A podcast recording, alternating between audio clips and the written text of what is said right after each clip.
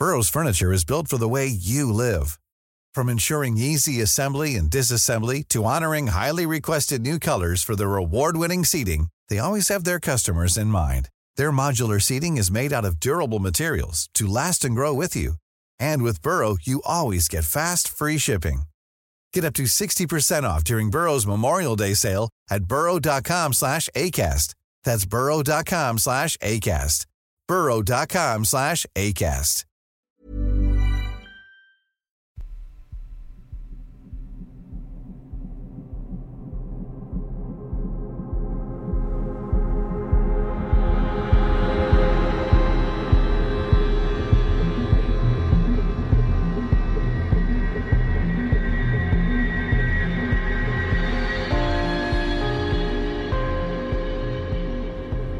Hello, and welcome to episode 46 of Real Life Ghost Stories. You're right.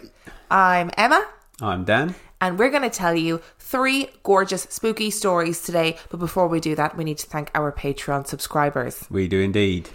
And let's do this. We would like to thank Jabel Gaha, Matthew Waters, Ariane Ogako. Nicole Del Grosso, We need to talk about ghosts, Whoop, fellow whoop. podcasts. Please go check them out. Steph Meehan, Robin Hawes, Zachary, Diana, Jules, Ava and Liam Cosgrove, hi. We Hi. love you and we love the fact that you're listeners and that you're Patreon subscribers. And your mom made you guys patrons just for us. So you need to give your mom a big hug and say thank you. ah, just Heng, Ashley Wessels, Ailish, Ailish Byrne, Gigi Davy, Michael Doherty, Daniel Montejo Jesus, oh, Jesus, Adam Hyde, KCG, Christy Bryant. and Cresta the Wise. Nice. So thank you all so much for Thank your you. Patreon so, pages. so, so, so appreciate it. I don't think we'll ever be able to express how much we appreciate it, but it's crazy that you guys want to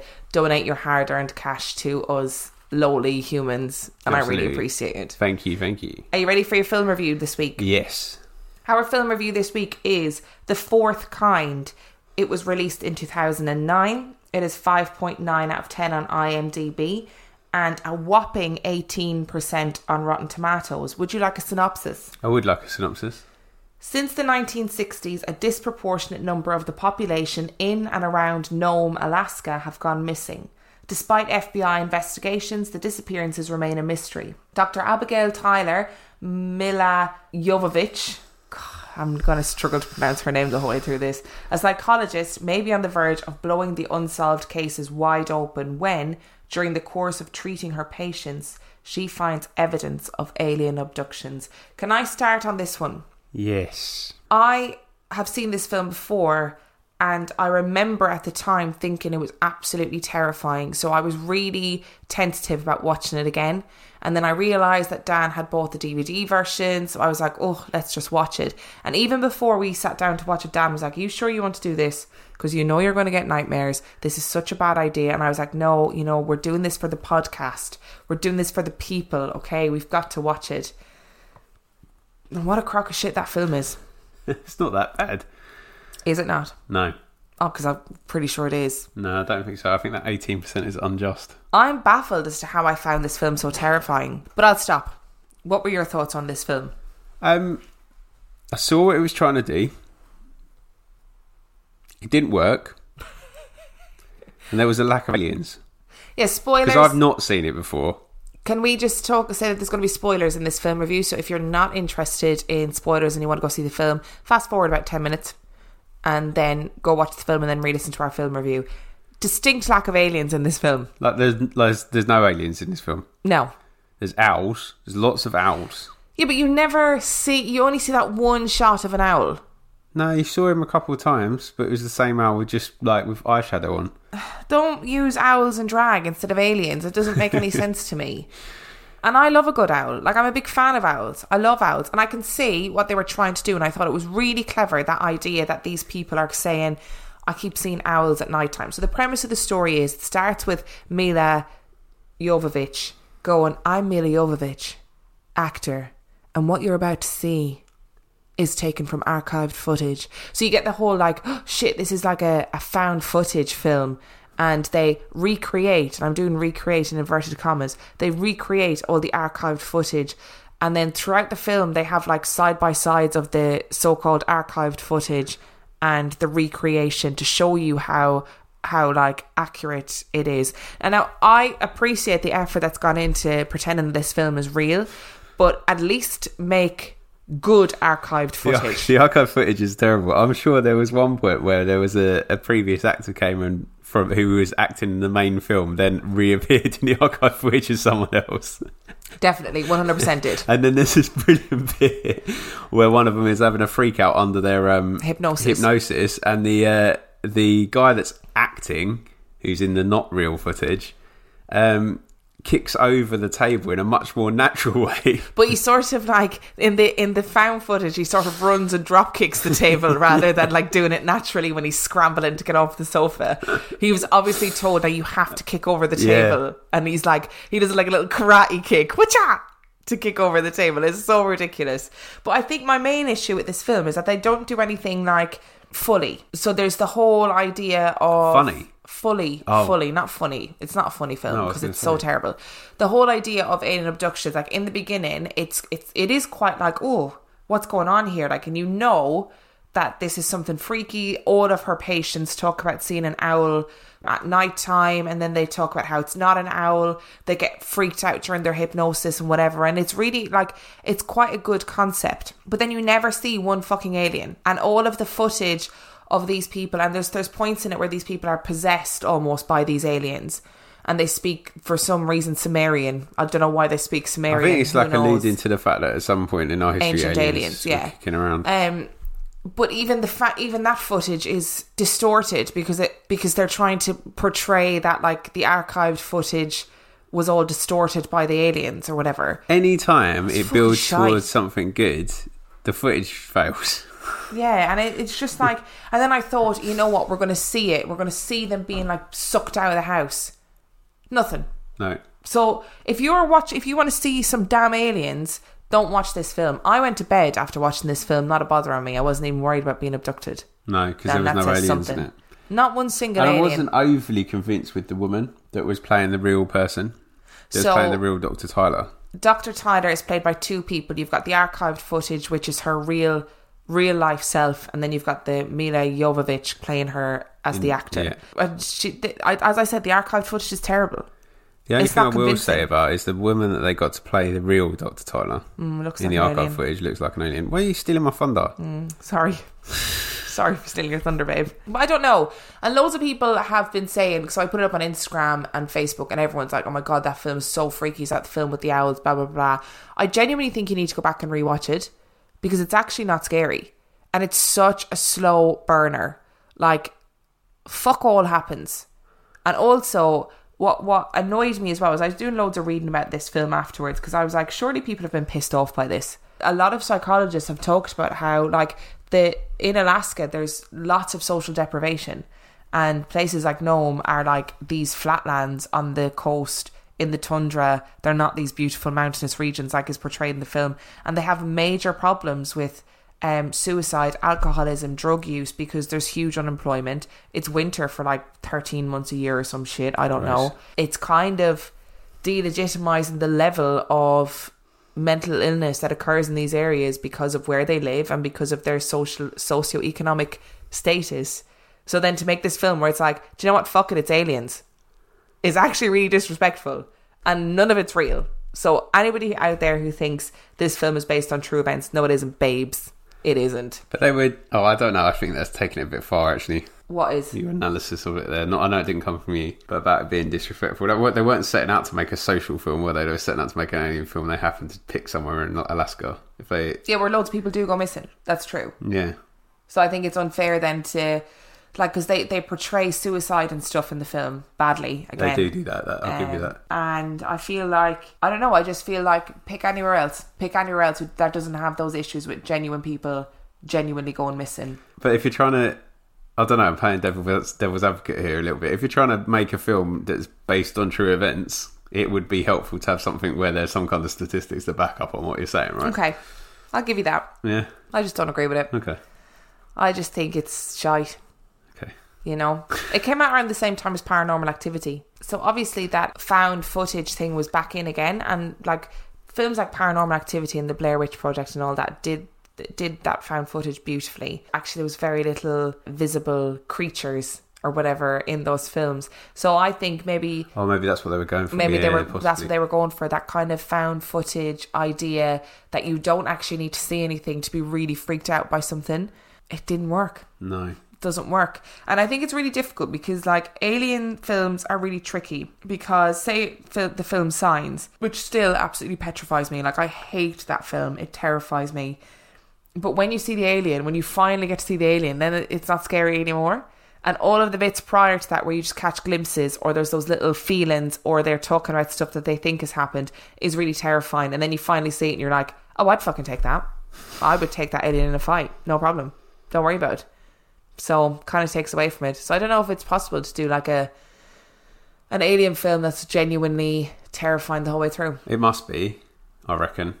But you've just got to do the right reveal. Because the Blair, like, spoilers, Blair Witch, when you see the Blair Witch, that's still freaky. But that's the Blair Witch too, where you see the Blair Witch. You don't see the Blair Witch at all in the first one, in the original one. Do you not? No, no, you Oh, don't see it at all. But in the second one, the one that came out recently, you do see her for a fraction of a second, and that fucking Yeah. terrified me. It made me want to die. I hated it. I actually came out of the cinema in pain because I was in, I was so tensed the whole way through that film, and that was when we lived in the house with the basement as well. Yeah. So I came home and I was like, couldn't even look at the basement. Had such a freak out about it. Anyway, what would you give this film out of five? Two and a half. Why two and a half? Uh, I liked what they were trying to do, just thought it was poorly executed. I'm gonna go for two. I also think it had the potential to be really clever, but they just fucked it. And I was, to be fair, they were building. I was because I haven't seen it for the majority of the film. I was waiting for something for the reveal, so I wasn't hating it. I was just like, okay, this is going to be really good when it actually gets around to the reveal, and then there wasn't. there was no aliens. There, there was no reveal. So spoiler, there's no aliens. We told we said that already. But I mean, like for me, I don't want to see no damn aliens. You know. But if I'm investing, if I'm taking, if I'm saying, I know this is going to traumatize me for about three weeks, and I'm not going to sleep, but I'm doing it for the podcast, then I expect to see some fucking aliens, and I didn't. So two stars from me. Okay, Two stars. We're not at open house level, but we're also. it was not good. coherent, and actually, the majority of the acting was alright. I thought. Hmm. I like Will Patton. Oh, he's very angry, aggressive. angry cop. He's very, he's a very aggressive, very unprofessional policeman in this film. He launches a chair at a mirror. He does. He launches a chair because she won't because she's won't answer his question in the way that he wants to her to answer it, and he's like fighting everybody and all. But anyway, uh, I personally wouldn't recommend it. Don't bother. If you want to watch a good Will Patton movie, watch The Postman, which loads of people hate, but I love that film. Or if you want to watch a good alien film, watch Signs. So Or Aliens. or Aliens. Never seen it. Yeah, probably not a good idea. I've seen the quintessential alien bursting from the tummy scene. yeah, that's not the, that's not the scary bit. Okay. Burrow is a furniture company known for timeless design and thoughtful construction and free shipping, and that extends to their outdoor collection. Their outdoor furniture is built to withstand the elements, featuring rust-proof stainless steel hardware, weather-ready teak, and quick-dry foam cushions. For Memorial Day, get 15% off your Burrow purchase at burrow.com slash ACAST and up to 25% off outdoor. That's up to 25% off outdoor furniture at burrow.com slash ACAST. I'm Sandra, and I'm just the professional your small business was looking for. But you didn't hire me because you didn't use LinkedIn jobs. LinkedIn has professionals you can't find anywhere else, including those who aren't actively looking for a new job but might be open to the perfect role, like me. In a given month, over 70% of LinkedIn users don't visit other leading job sites. So if you're not looking on LinkedIn, you'll miss out on great candidates like Sandra. Start hiring professionals like a professional. Post your free job on linkedin.com/people slash people today. So, are you ready for some some some some damn stories today? Yeah, let's go for this. I Are want these to um lady stories, reader stories, L- Leader- listeners- leader what- stories. Are these listener stories? They are listener stories. We've got three listener stories today. I want to um, say something as well because somebody said to me on a live stream the other day, they were like, Oh, I sent you my story and you haven't, uh, and I, I thought I'd hear it on the next episode. These stories that I'm reading today are from March. So that's how that's how far back we are in terms of stories. That's how many stories we are getting, which is amazing. Please keep sending them, but you just need to be aware that it might take us a while to get to them, unfortunately. So yeah, if you sent a story, like we massively appreciate it, and we will absolutely one hundred percent read out. It might just take us a little while, so I'm sorry. It means you do have to keep listening though every week, just in case it's your story. So that's a good thing for us. Are you ready for story number one? Never. This is a local story. I'm really sorry. I'm tired. I streamed really late last night. sorry. Stop yawning. Nobody needs to hear you yawning on the podcast. Okay, don't cry about it. It's okay. Let's get some stories going to get you woken up. Okay. Our first story comes from Violet. I grew up in a 1970s, 1980s house in Dover, which, as I'm sure you know, is a relatively modern house for that area. My parents were the first or second tenants to live there in the 90s, and all of our neighbours were really elderly. It was in the picturesque clifftop village of Aycliffe. My parents were my dad and my stepmom. Both were alcoholics and took drugs, and there was a lot of shouting, arguing, and tears in that house. I had two stepbrothers. My first experience happened before my stepfamily when my blood mother and my sister lived there. I was around four years old. My dad had this weird plastic foot that was human sized but hollow and looked really real. He used to hang it out of the loft hatch outside mine and my sister's bedroom door as a laugh. Once it was poking out and moving around the hatch as though it was being controlled from above, and my sister dragged me downstairs, yelling at our dad that it was moving. He laughed and went and got it. It was a joke to him that carried on after my mum took my sister and left. He would warn me if I was bad, there was a monster in the loft that would eat me. Being a young child, I believed him. One evening, he was downstairs watching television, and I was in my bedroom upstairs when I heard stomping coming from the ceiling above me. Like most lofts, the floor up there were beams with nothing in between, but the stomping noise was loud and in a walking style, moving around. I ran and told my dad, as we were alone at the time, and he laughed and told me not to misbehave if the monster monster's being so active. That was the only time I heard something, though I would be on tenterhooks constantly for the noise of the loft hatch scraping across the ceiling like it did when it was opened. Due to the nature of the drug taking downstairs, I was always confined to my bedroom, so would have to stay there even when I was petrified. After that incident, I had nightmares constantly of a one footed man that would come out of the loft and come for me. In these nightmares, I was always frustratingly slow when running away and scared for my life. Even to this day, I still have that nightmare, and it's been 20 years. What started as a joke for my dad has had a real long lasting effect on me. The second incident happened when I was around seven and my stepfamily had moved in. Stepmom was getting herself and my brothers ready for bed, all in one room. We were mucking around and laughing and getting into our pyjamas when suddenly the incredibly heavy antique wooden table and drawers unit sitting in the corner began to move. It came away from its spot and what I can only describe as shuffled across the carpet and all the way into the middle of the room. It fully moved around 1.5 metres. We were all silent, staring at this drawer unit, unable to comprehend what had happened. Then my badass stepmom just sort of snapped out of her confusion, walked over to it and checked it all over. She opened one of the drawers, and inside was one of those mini wind up action men dolls that move their arms in a punching motion. And it was punching. She showed it to us and said, See, that's what made it move. Before putting all of her strength into it and shoving this unit back into the corner. This logic seemed to make sense to the three of us children, and we carried on playing on our way into bed. Only now, as an adult, I can see there is no way a tiny Action Man toy could have moved that heavy unit across the room. Not only that, but we had all been having baths and we were ready for bed, and we were unlikely to have played with that toy. So, what had set it off? A couple of years later, myself and my stepbrother went downstairs early to make breakfast before going to school. When we entered the kitchen, the fridge freezer had come out of the cove in the wall where it lived and into the middle of the floor. Whoa. A couple of the under counter cupboards had moved too. We ran upstairs and woke our furious parents, with my dad stomping downstairs to look. He shoved the fridge back into place and joked that the silverfish had clearly moved it before going back to bed. Nothing else was said, and we didn't have another experience like this.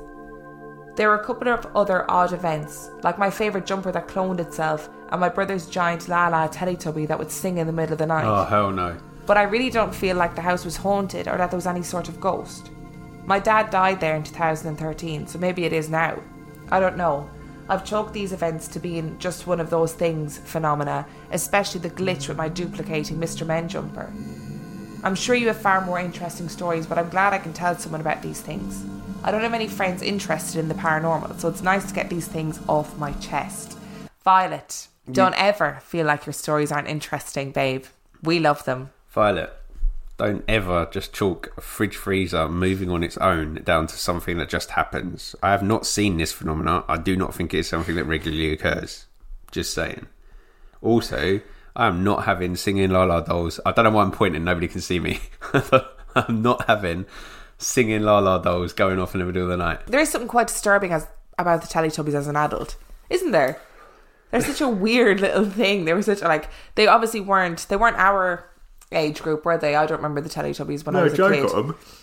Not literally, but I think he was like the first generation, so you probably were young enough. Oh no, I don't really remember them. I Um, might have taken a bit longer to get to but I remember one. like my little cousins and stuff watching the Teletubbies, and it's just a very bizarre thing. But I anyway, think anything pre-cartoon era, like pre-cartoon age, is weird. like what? Like what do all mean kids, pre-cartoon? like so kids programs. When you get to like sort of six upwards, when you can engage with like Cartoon Network and like Yeah. animated Batman and stuff like that, that's all fine. It's stories, isn't it? But anything pre that, when you're younger than six, TV that's made for toddlers is just bizarre. it is bizarre. But do you not remember Courage the Cowardly Dog?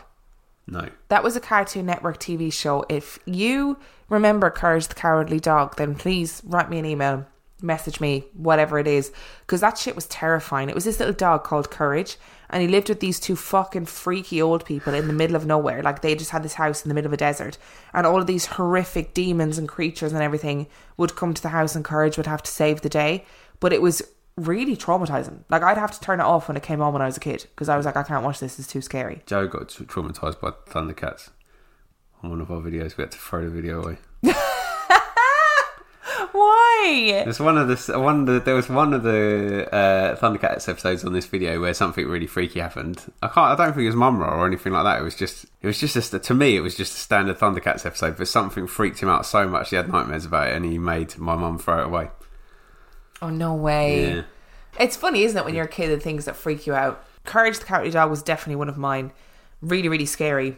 But in that, have you seen it? Have you seen in the Night Garden? It's a fairly fairly recent thing. It's probably not as modern as it I'm was. vaguely aware of it. That thing's weird. It's got a character called Makka Pakka, which is very close to Motherfucker, particularly if you've got a kid that can't say But that's really funny though. Yeah, but it's just like it's weird things like that, and that old that um uh French guy, the who the little girl with the pink hair, and then the gymnast with the blue hair. Oh, um, Balamory. no, Is that that one? No. Oh no, I know the one you're talking about. I can see it in my head, but that's weird as well. Like it's all Anyway, weird. Anyway, we're we tangenting. Sorry, Yes, we sorry. We'll go back. Um, can I just say first of all that Violet is living a gorgeous life, Nero's, by the way, in case anybody's thinking, oh my god, all this alcohol and drug abuse and whatever in her house, which is obviously really traumatic for anybody. And I do, I firmly believe that that sort of trauma, like arguments in a household, drug abuse, alcohol abuse, whatever it is, Negative energy. In it. neg- it causes some sort of weird negative energy. Mm. The other thing that struck me when I was reading this story was that we actually get earthquakes in this part of the world, which a lot of people don't realize or think that we do. I mean, I didn't fucking realize until I, you know, until we had until I experienced our first earthquake. So I wonder if it's possible that these that this move in furniture was caused by earthquakes because they're often so tiny that you don't really notice them that much. It sound it's almost like thunder, Could be. but I guess they could cause stuff to move. Could be. Could have just been the action man. I loved that. I loved that stepmom being like, it is "It's action thing, man." It is the thing though. When you're a kid, if your parent Yeah. tells you something, you don't have that logic. You just like, oh yeah, of course it is. Oh, obviously, action man. Oh my god, he's so Strong. strong. Action man. There's a lot of there's quite a kid toy theme. Yeah, yeah. I'm not. It, that stuff doesn't just happen. I'm not convinced by the earthquake argument either. It's too weird. The leg hanging outside the bedroom is the weirdest shit I have heard in a long time. It's a very dad thing to do though. It is a very dad thing to do, but my brothers used to do stuff like that to me all the time, where they'd like tell me things that weren't true just to freak me out. And then like and it, that's that shit does stick with you Yeah, forever. of like course it really, really sticks with you when you when your older sibling or somebody in your house tells you stuff that is scary, and then you believe it. Yeah. Did you do that to your little I'm too nice. You are You- too you- nice. You're talking to the you're talking to the guy that hid in a cupboard when his mum was cleaning to jump out at her, and then talked himself out of it in case it gave her a heart attack. So sat in the wardrobe until she finished cleaning the room, and then got out after. Oh my god, that's the most wholesome thing I've ever heard. Are you serious? Yeah. Were you like 17 when that happened? Yeah. no, I actually was. I actually was. I was home from uni. And, oh uh, my god, are you serious? Yeah. I was, home from, I, was, I was home from uni, and I knew I knew the uh, I knew the uh, the. I thought you were room going to be like five. No, no, the room that I uh, the room that I uh, stayed in when I came back from uni was down. It used to be a garage, and uh, I knew that the wardrobe was empty, so I was like, "Oh, this will be fun." So I climbed in the wardrobe, and then and my mum was coming down to clean and I was like, "I can't get out. If I get out, I'm going to scare her." Because my mum was quite jumpy like me, and I was like, "If I get out, I'm going to scare her. She's going to have a heart Yeah, but I don't think die." you would have killed her. Well, I thought I was going to. I talked myself into a frenzy, and then I ended up just sitting in a wardrobe until she finished, and I got out. Well, you heard it here first, ladies and gentlemen. oh my god, that is so adorable. So yeah, I, I mean, Joe will probably tell you some things that I told him, but I don't remember being anything particularly mean. He will just go to the bit when I punched his tooth out. That's his current thing that he wants everybody to know about. So So somebody posted in the Facebook group about what films traumatized you, you when you were little, and my brother John let me stay up and watch Silence of the Lambs when I was really young, and I can remember being fucking petrified. And I always remember I was like. I got up because he was babysitting me, and I was like, "What are you watching?" He was like, "I'm watching a film about a man who eats people. Do you want to watch it?" And I was like, "Okay." Uh, traumatized, like petrified me. And then my sister was saying that my brothers, so I've got two brothers, both my brothers allowed her to stay up and watch Candyman when she was really little. That's a really scary and fucking traumatized her as well. Like honestly, that's horrific. uh, yeah, brilliant at the same time. Oh, on Jesus Christ. My brothers also used to. Is the last thing I'm going to say. When I was little, and you know when you're really little during the summer and you go to bed and it's still bright, and you like you get up in the morning, obviously it's bright again. They would. um I don't know if they remember doing this. They probably do, but I fucking remember. They would wake me up, and I'd only have been asleep for like an hour or two, but obviously it would still be bright. And they'd be like, Emma, Emma, Emma, get up quick, Santa came. And it would be like the middle of July. But little me would be like, oh my God, Santa came. Fucking dickheads. It's no wonder that I am an anxious mess. All of this trauma in my childhood. Are you ready for another story? Not if it's got singing la la dolls in it. It does not. Good. So this is Ron's story. Are you ready? Ron, what? I'm not allowed to sneeze. Oh, real nice, Ron. if you know that vine, we love you. Uh, when I was 10, I moved to a ranch on 66 acres of land in Alpine, California, a mountain town outside of San Diego. On the other side of the mountain from where I lived was a Kumeyaay reservation. So far as I know, they used the mountain as part of a burial site for the elderly women of the tribe, hence the name of the mountain, Old Woman Mountain. I always liked to explore, and one day I found an old, creepy, dilapidated house, which is the only way I can describe it. It had a 25 foot stone staircase going up to the house with a dead, wicked looking tree branching out over the whole house. When I first saw this house, it scared the living shit out of me. I couldn't get any closer than about 100 feet from the house. I backed up across the old bridge that crossed the small stream and went home. A few years later, when I was about 13 or 14, my friend Mike came over and I showed him the house. We then got the bright idea to go home, grab my mom's handheld tape recorder that my mom used to record her spiritual shamanic sessions. We decided to go and spend the night in the house and let the recorder record and see what we picked up. When we got to the house, my friend freaked the fuck out and bailed. We decided not to spend the night. The next day, after Mike had gone home, I decided to go to the house by myself. I couldn't use my mom's recorder because she was working that day. Anyway, it was daytime. I walked up the stairs and opened the bent screen to the house. It was a screened porch with debris lying on the ground. I walked to the living room of this decrepit old house. The back room ceiling was caved in. Crap was all over the floor and the toilet was shattered on the floor. There was a single light bulb in the living room with a long string attached. I pulled the string and the light turned on. Then a few seconds later, the string looked as if it was pulled and the light turned off. I pulled the string again, thinking that the bulb just blew. The light turned on again. I blew it off and went into the kitchen. I turned on the sink, and just like the light, it turned itself off. I figured it was the plumbing. Suddenly, I heard a demonic sounding growl that still freaks me out to this day. There is no way someone could be fucking with me, being that the closest person was miles away. I ran out the door, down the steps, and crossed the bridge. I saw my landlord driving up in his truck. He saw me running and stopped. I told him what happened, and he told me to stay out of there. A few months later, I was talking to my landlord's wife about it and told her what happened. She then told me that back in the 60s, there was a fire started in there by a group of young adults that were doing weird rituals, and the candles lit the house on fire. She also told me that they had tried to renovate it a few times. Each time, within a few days, the contractors would bail on the project and not return. When I was in my late 20s, about 10 years ago, I was visiting some friends in Colorado, and the first night I was there, I had my first episode of sleep paralysis. I was lying down in bed and I woke up, and it felt like my whole body was electrified. I couldn't move. I started hearing strange noises that I couldn't explain. I noticed what looked like three small, two foot tall creatures that I couldn't make out in detail be- because it was that dark. I tried calling for my friend Bo as these things were getting closer. All that would come out of my mouth was his name, so weak I could barely hear it myself. I tried calling him again and it didn't change. I then felt what I can only describe as a toothless mouth Ooh. on my foot. I passed out after that and woke up and it was morning. It freaked me out so much that I slept with my shoes on for a few days. I didn't tell my friend as I brushed it off with sleep paralysis. About a year ago, I was talking to my friend and told him what happened. What he said freaked me the fuck out. You saw them too. He was dead serious and told me that he had had a very similar experience the same night I was there.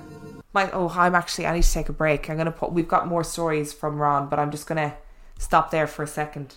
Ron, I can tell you that if any two foot any any any any two foot motherfucker was sucking on my foot in the middle of the night, they would be unequivocally sleep paralysis or not drop kicked down that fucking stairs.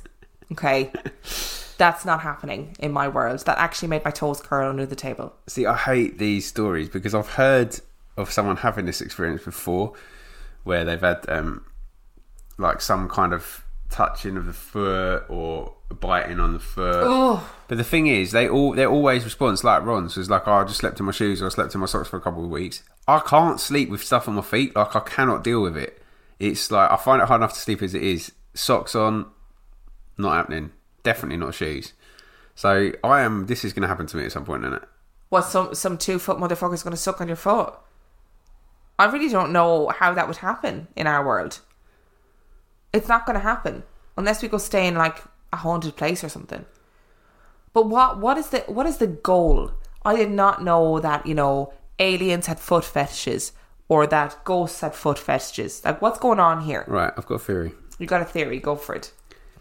You know when you you know when you get older, Yes. you shrink a little bit, Yeah, that's true. You do. right? And a lot of older people tend to have lose their teeth as well. What if these are actually just vampires, just old vampires, and actually what he's trying to do is suck the blood out of everyone's feet, but because he's old, he couldn't do it because he left his vampire dentures home. I thought one of the points of vampires was that they don't get old. oh yeah, damn it. Unless they were made a vampire when they were old. Oh yeah, there you go. Oh, I can imagine that happening. Oh, you'd just be fucking raging. You'd be like, oh, I'm nearly, you know, because I imagine you get to a point in life where you're like, you know, I'm ready to die now. Like, Yeah. I've done loads of cool Yeah. stuff. I've seen the world, whatever it is. I've given birth to these beautiful children, whatever it is that makes you happy. Do you know, kittens, whatever. Whatever makes you feel like you've fulfilled your life goal and you're ready. You're like, anytime I'm ready to die, it's cool. I've made my peace with it. And then you get turned into a fucking vampire and you're stuck being an old person Yeah. for all eternity. yeah, that's not fun, is it? And you have to stay inside during daylight as well, so you Oh, can't even enjoy the sun. Rank. Um, I so are they related? Is it related to the house, or is this a separate thing? Is the foot sucking separate, or is he is he suggesting that it might be linked to that house that he went to? I think he's no, it's a separate thing altogether. Okay. So, So- he, he sent me a number of stories, but I just read two of them together. Okay, so that house with the growl, Yeah, no, I would. I, I've got fear about that anyway. But do you know what was really interesting about that story? What? is that in the sixties that house burnt down yeah, and the fire was started by candles. yeah. Yeah, Why, why is that interesting? Ah, Dan has this thing about me and candles. I am a basic white bitch and I love a good candle. Like, I love a good scented candle. I love them all around the house, love them everywhere. Thing is, I quite regularly forget to blow them out. So Dan follows me around and blows out candles, which is really annoying because sometimes I haven't forgotten, sometimes I just want to leave it lighting. Not when I leave the house, just when I'm downstairs, so that my upstairs is all scented and gorgeous when I go upstairs. But no, Dan thinks it's going to burn the house down. It's not going to burn the I house down. I think you'll find that Ron's Ron's story is proof that it could burn the house down. Okay, alright, fine. I'll light less candles then. Good, and definitely don't light any in satanic rituals, please. Thank you. Well, that I have to when that when I'm doing satanic rituals. That's a given. Otherwise, it doesn't work. Next story. You ready? Yeah. My third story takes place around the same Is time. this Ron again? Yeah. Yes, oh. still Ron. My friends and I decided to go ghost hunting in a place called Five Five in San Diego, California. A little history of the place. Back in the day, the KKK used to bring African Americans down there to beat them and hang them. Horrific. That's me saying that, like oh, horrific. yeah. But I imagine there's loads of places in America with that Tons. sort of history. Like, What all the slave history as well. oh, it's just, well, it's just even that alone. Like, there doesn't need to be any more to that story. It, it makes my Well, the genocide history as well. makes my hair stand on end. Other stories are that cars had crashed while racing down its twisted turns, and also that many women were taken there and assaulted. So, with that in mind, we grabbed some digital recorders and we drove out there. It was in the middle of nowhere, there's no cell phone service out there. Before we got to 5 5, we stopped at the park that is a few miles before it. We decided to have a smoke and have a look around. The park is gated and fenced off at night, so we couldn't go in. We decided to take a few pictures. The pictures seemed normal, most of them full of dust and bugs, but one had what looked like a dog with red eyes. While we were taking the pictures, we heard dogs barking and howling, but we didn't see any dogs. We then headed to 5 5, and when we got there, we did an EVP session. We asked the question Were you assaulted down here? When we replayed the session, we heard a very clear response Yes. After that, we left and returned the next night. We got there around 10 pm. This time, it was my friend Ainver and I. We got a response on EVP of a little girl sounding very similar the previous night's recording, saying yes. And this really disturbed us. We decided to leave. We got in the car and we noticed several child's handprints on the windows of the mm. inside of the car. Mm-hmm. We decided to get the fuck out of there. I told you when we got there it was 10 pm. When we left, the sun was rising. We'd only been there maybe an hour at most, but somehow the clock read 6:30 a.m. What? The last time Ainver and I were there, we didn't even get a chance to get out of the car. We heard what sounded like children playing and giggling. We bailed and hit up the gas station on the way out of town. As Ainver was pumping gas, he asked me to get out of the car. I got out and asked what's up, and he pointed to the roof of his car. On the roof, there were long stra- scratches, like three claw marks dragged across the roof. That was the last time Ainver and I went there. But I did go back one last time. Ron, what are you doing? I borrowed my mum's digital recorder because I couldn't find mine. I did an EVP session with some friends. I didn't get anything on the recorder at all. I went home, deleted the files off the recorder, and put the recorder back. A couple of days later, my mum used the same recorder to record one of her spiritual shamanic sessions. And when they played the recording back at the end of this session to discuss it, all that could be heard was a voice saying, That bad boy, repeatedly. And I have not been back to the 5 5 since. My final story is from early December last year, 2018. I was walking into the living room of my apartment and something flew across the room. I thought it might have been our cat, Mozart, but he was walking in the hallway behind me. I was behind the sofa and he was casually walking into the living room, looking at me like, what the fuck was that? We didn't have our second cat, Falcor, yet. A few days later, I was watching TV in my chair and something pulled on the left leg of my shorts. It felt like someone was trying to get my attention. Just before the new year, I was again sitting in my chair in front of the TV and I felt something kick my right foot. I actually heard the kick and my foot moved back with the force. I told my fiance Jackie about these experiences and she said that the cats are really freaked out by our spare room. Their tails puff up and they arch their backs and walk sideways like cats do when they're scared. I told my mum about it and she, she said I should do an EVP session in that room. So, with my mum on speakerphone, Jackie and I started an EVP session. During the session, my whole right side tingled and my arm was physically cold to the touch, while my left side was not. During the session, my fiance said, If you let us, we can help you. And the response creeped us out. On the recording, the response was, Never. Shortly after that, Jackie and I cleansed the house with sage, incense, and some Palo Santo wood my mum gave us. Since then, we haven't had anything happen. Sorry if this was a lot. I just had to tell you the stories. I have a lot more where that came from. I feel as though the paranormal follows me around wherever I go. I love your podcast and I would love if you would share these stories with listeners. Thank you so much for what you do. No, thank you, Ron.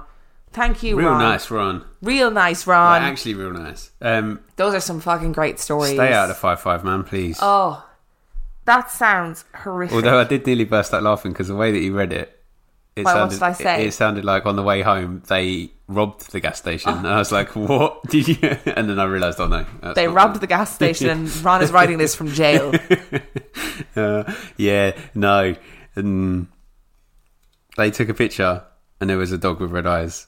They had a little nice EVP, and then there was a kid. And kids are scary. and that kid was inside the car. Little handprints all over the inside of the car. And then I would burn the fucking the car. ceiling. Yeah. And then he goes back again. Would you not be really curious though? Like I can see why he went back. Because I would be really curious. I'd be like, what is this? What's happening? Why Yeah, is but this you're fine. Anything bad that happens, if we were to do something like that, would come to me. This is the thing. It's alright for you to be inquisitive because you'll be fine. Nothing will happen to you. It will all be attached to me. I'll be the one dealing with it. I'll be the one crying, shit myself in the corner. So we've got something really exciting happening in November, which I'm not going to tell you about, tell listeners about yet. I don't know how you're going to deal with having to go to a haunted location, babe. I'll be fine because this is the haunted location I really want to go to. Oh, well, that's different then, because apparently, if you really want to be there, they'll leave you alone. It'll be too busy looking at it. I really hope that doesn't that it doesn't work like that, and we get some sort of paranormal activity going on, or at least we'll have loads of fun.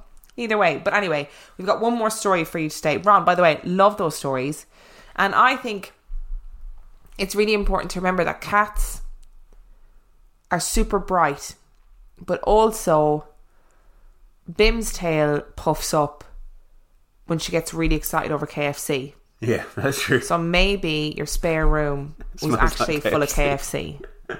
Maybe that's what it was. You know that fried chicken goodness. Don't like the thought of something tugging on you and there not being anything there either. Mm, that is quite alarming. It's the whole like, I mean, that little suction mouth on somebody's foot as well. Ugh. There's an episode of Supernatural, I don't think we got to that episode where these little like children are like, like changelings, and they like latch onto the mothers, and the mothers don't realize that they've done it, and they suck the life force from the mothers, and they have these horrific, like, scary mouth things going on. Maybe that was what was sucking on your foot. No, no, no, no, no. Last story, you ready? Uh, yeah, why not? Okay, so the last story comes from Jim, and again, we've got a series of stories. Okay, let's just do this. Wait, why are you making that face? Why are you smiling? I'm not doing any face. Let's just do this. When my dad hit his midlife crisis, he decided to fulfill a lifelong dream of being a farmer, which was ridiculous. He'd grown up in Chicago. At the time, we were living in Batavia, Illinois, in a house that is now on the registry of Underground Railroad sites. Oh, wow. It had a sub basement that no one in my family was ever brave or small enough to go down into. You had to crawl down a shaft about two foot by one foot. The house still stands, and although we lived there for years, we never had any, any experiences out of the ordinary there. The farm my father purchased was about 14 acres with a creek and barns and outbuildings. It was idyllic, and some of my fondest childhood memories are from there. I was six at the time, and would go out with my father to work on the farmhouse on the weekends to get the place habitable before we could move in. There were only a couple of usable rooms, so we kids would take it in turns going there with him. The farm was in rural Illinois, near a town of about 900 people, mostly Norwegian farmers. It was like growing up in Lake Wobegon. The house itself was so run down that at one time chickens had been kept in one of the rooms and there were license plates nailed to the baseboard to keep out the rats. It had originally been a two room, two story house, and this part of the house still rested on its stone foundation. Going in the basement was like going into a castle dungeon, and it always scared me. The house was so old that the original deed was signed by the Shabbona Indian tribe which had occupied the area. Wow. We found tons of arrowheads out in the fields. During the second story renovation, in which we tore down all the plaster walls, we found a trove of rusted old razor blades from where a medicine cabinet had been, with a slot in the back to deposit them. They literally flowed out onto the floor. Oh. We also found a tiny, ancient, high button greave shoe no bigger than a child's foot, and wondered how on earth it ever got into the wall. Just lately, I read somewhere that it was done during the construction at the time for good luck. We also found a letter, which I still have, with rat nibbled corners and florid handwriting from an Etta Greenwood to a friend named Fanny explaining why she was not. You're not laughing at Fanny, are you?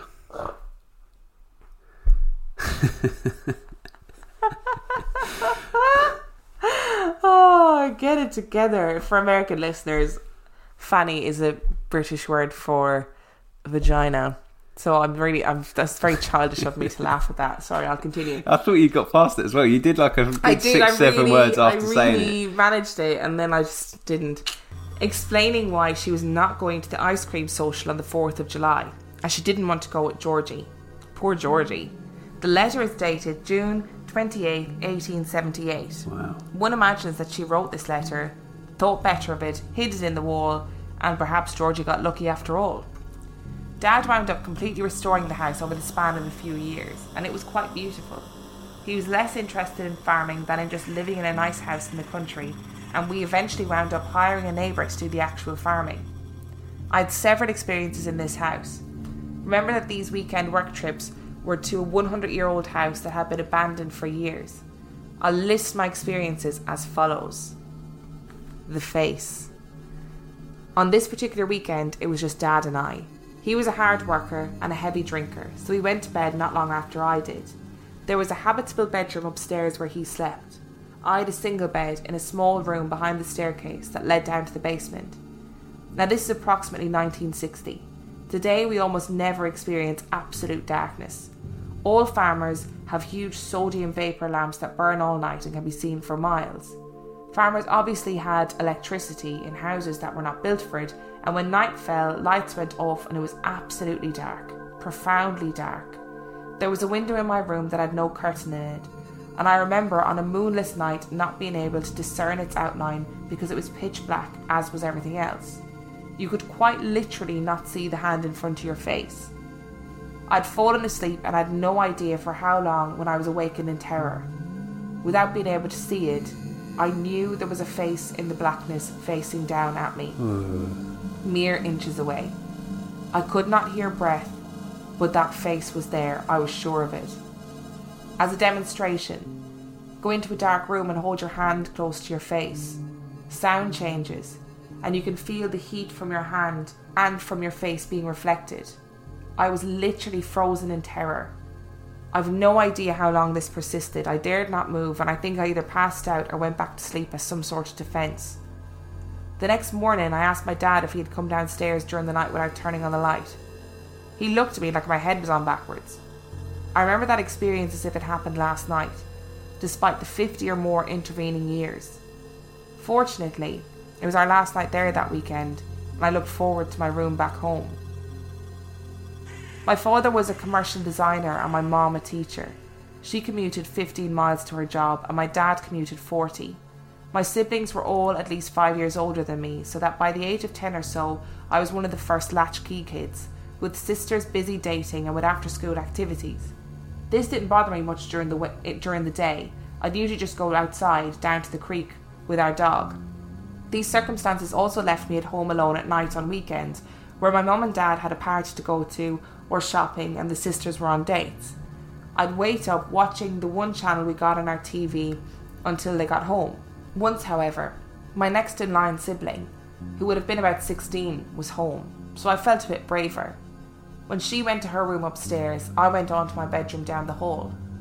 I wasn't asleep yet when I heard her yelling.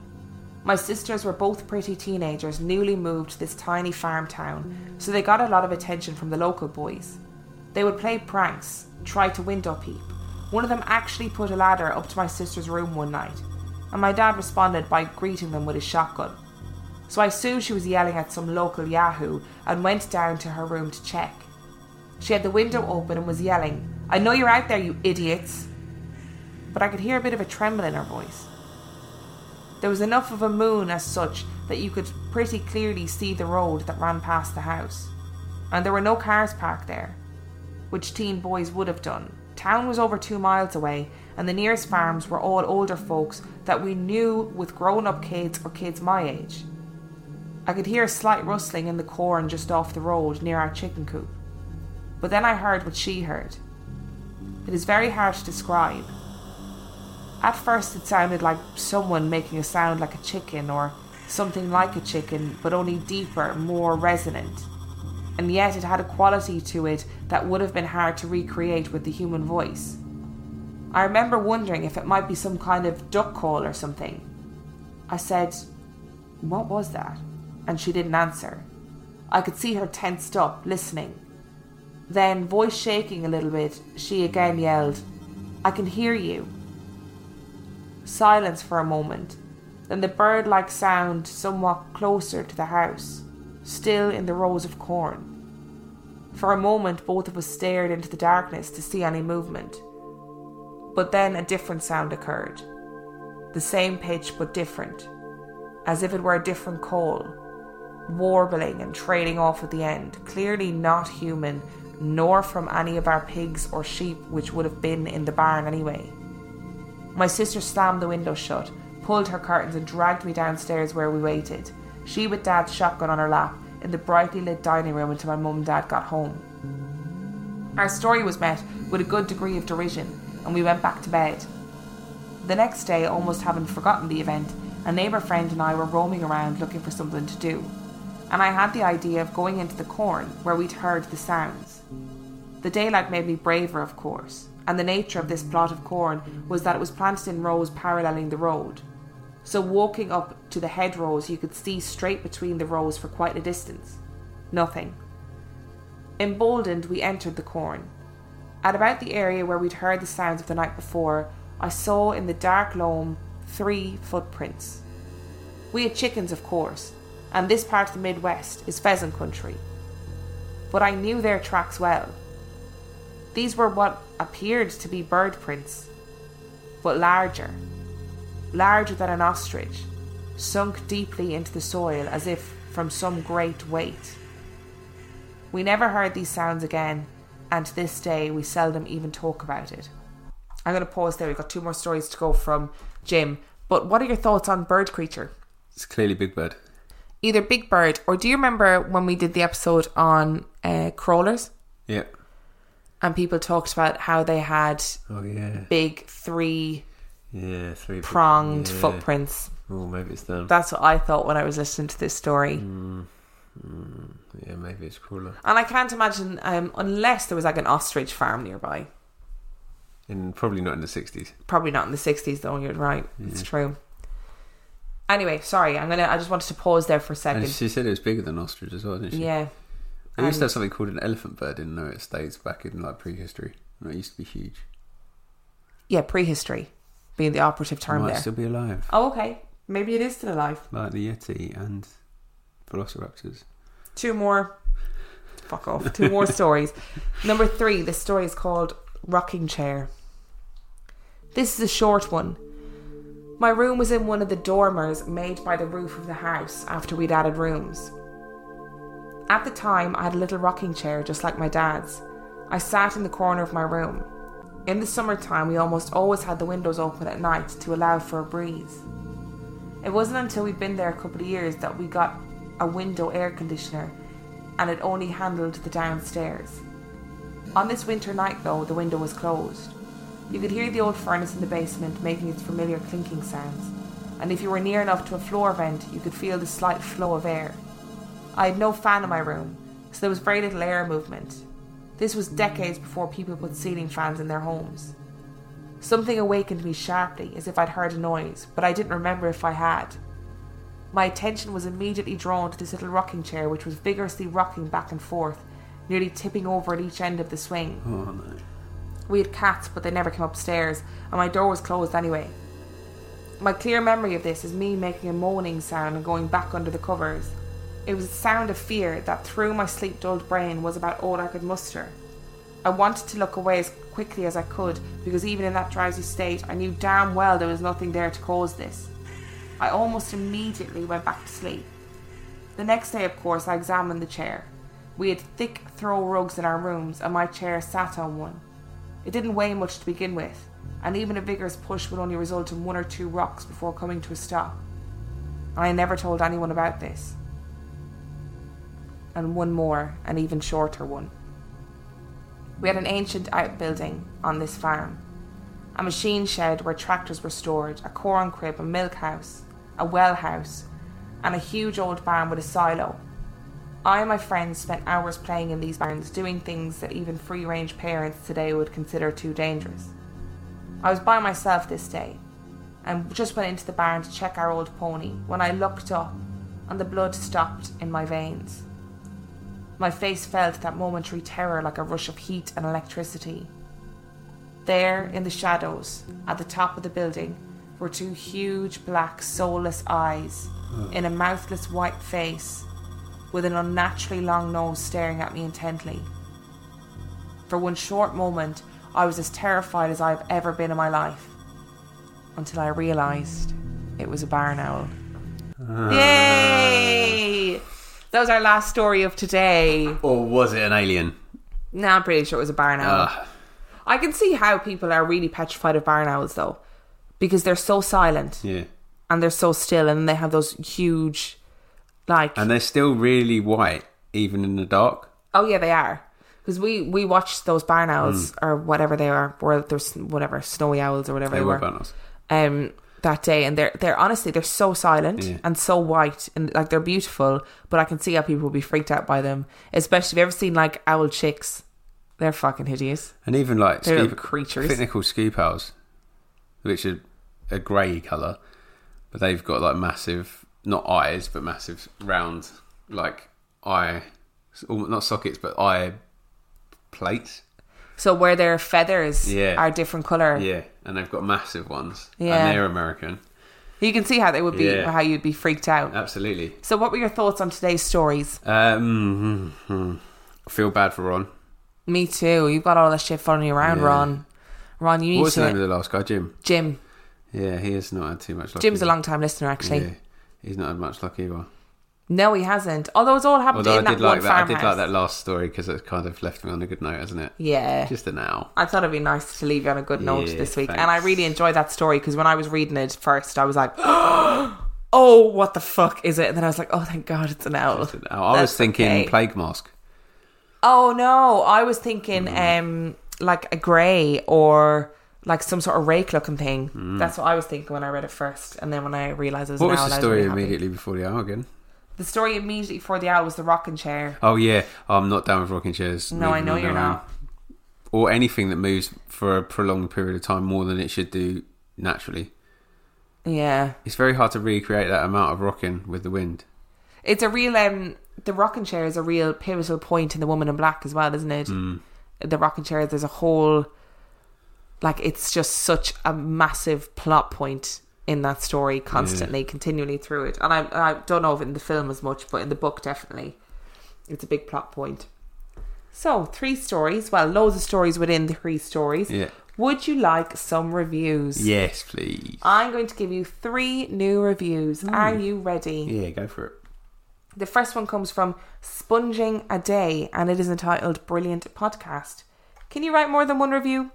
I think I've already reviewed, but anyway, this is my new favourite podcast for the paranormal.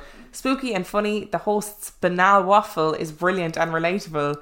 The stories are well researched and told amazingly. I don't listen to the film reviews because I don't watch films, but I'm sure they're just as hilarious and creative as the stories.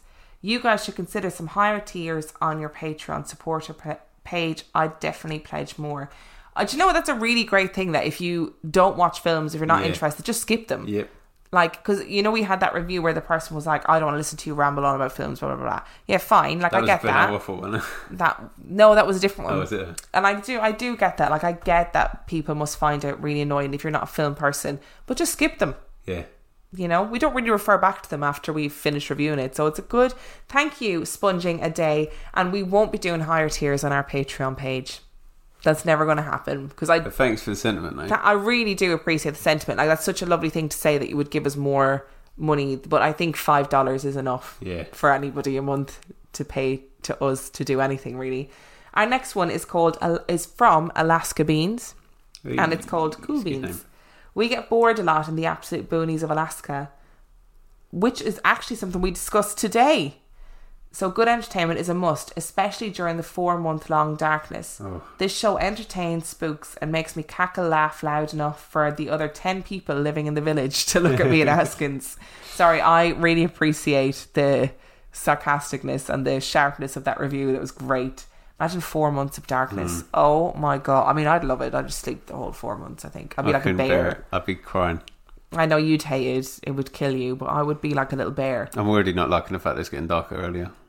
I know, and it really is getting darker, and it's dark when we get up in the morning now, which is very annoying. And the last one, Curly Girl 0202 says she is addicted. Stumbled across this podcast when browsing ghost stories on Apple, and I'm absolutely addicted. I binged all the available episodes in a week, and now can't wait for each new ec- episode. Emma and Dan have great chemistry and have great podcast voices. Spooky yet somehow soothing. Recommending to everyone. Thank you guys so Thank much you. for your reviews. I just want to say that this podcast community is amazing. You are such gorgeous people, and all you have to do is look on our socials, and it's just like, oh, everybody's just so lovely to each other. Like, I never have to be like banning people or, you know, censoring people for saying horrible things. Everyone's just really accepting of one another, and that's really nice. Just wanted to say that. Brilliant. So I appreciate it. They make my day on a daily basis. Um, so if you want to talk to us, if you want to join in our communities, you can do so by liking our Facebook page, Real Life Ghost Stories Podcast, and you can also join our super secret Facebook group, which is RLGS Supergroup. The answer to the question is Emma and Dan, and there is loads of stuff going on over there. We love it. Everybody loves it. There's lots of great people posting lots of great memes. That's what you need in life. If you want to talk to us on Instagram, you can follow me on Instagram at Real Life Ghost Stories. You can follow Dan on Instagram, At 50p Movie Club. and you can follow uh, Dan on Twitch. At Milo Skiba. M I L O S K I B A. We had our first little Twitch session last night. It was good fun for those of you that were involved. And you can follow us on Twitter. At Real Ghost Pod. God, I couldn't remember what I was going to say there. I was like, where else do we have stuff? And if you have a story, most importantly, that you want to send us, you can send it to real life ghost stories podcast at gmail.com. We will get to it eventually. We will get to it eventually. And finally, we have a Patreon page, which means that if you enjoy our podcast and want to support it and want to help us make it more of a lucrative business, you can do so by pledging to our Patreon page. You just need to go to patreon.com forward slash real life ghost stories and you can pledge either $2 or $5 a month to get extra content. We post extra content weekly for $5 tiers and we have 50p movie club for $2 tiers which is Uh, it's a, it is a, was a, well, it is a podcast that I did with Will, um, where we looked at really bad movies and chatted about them.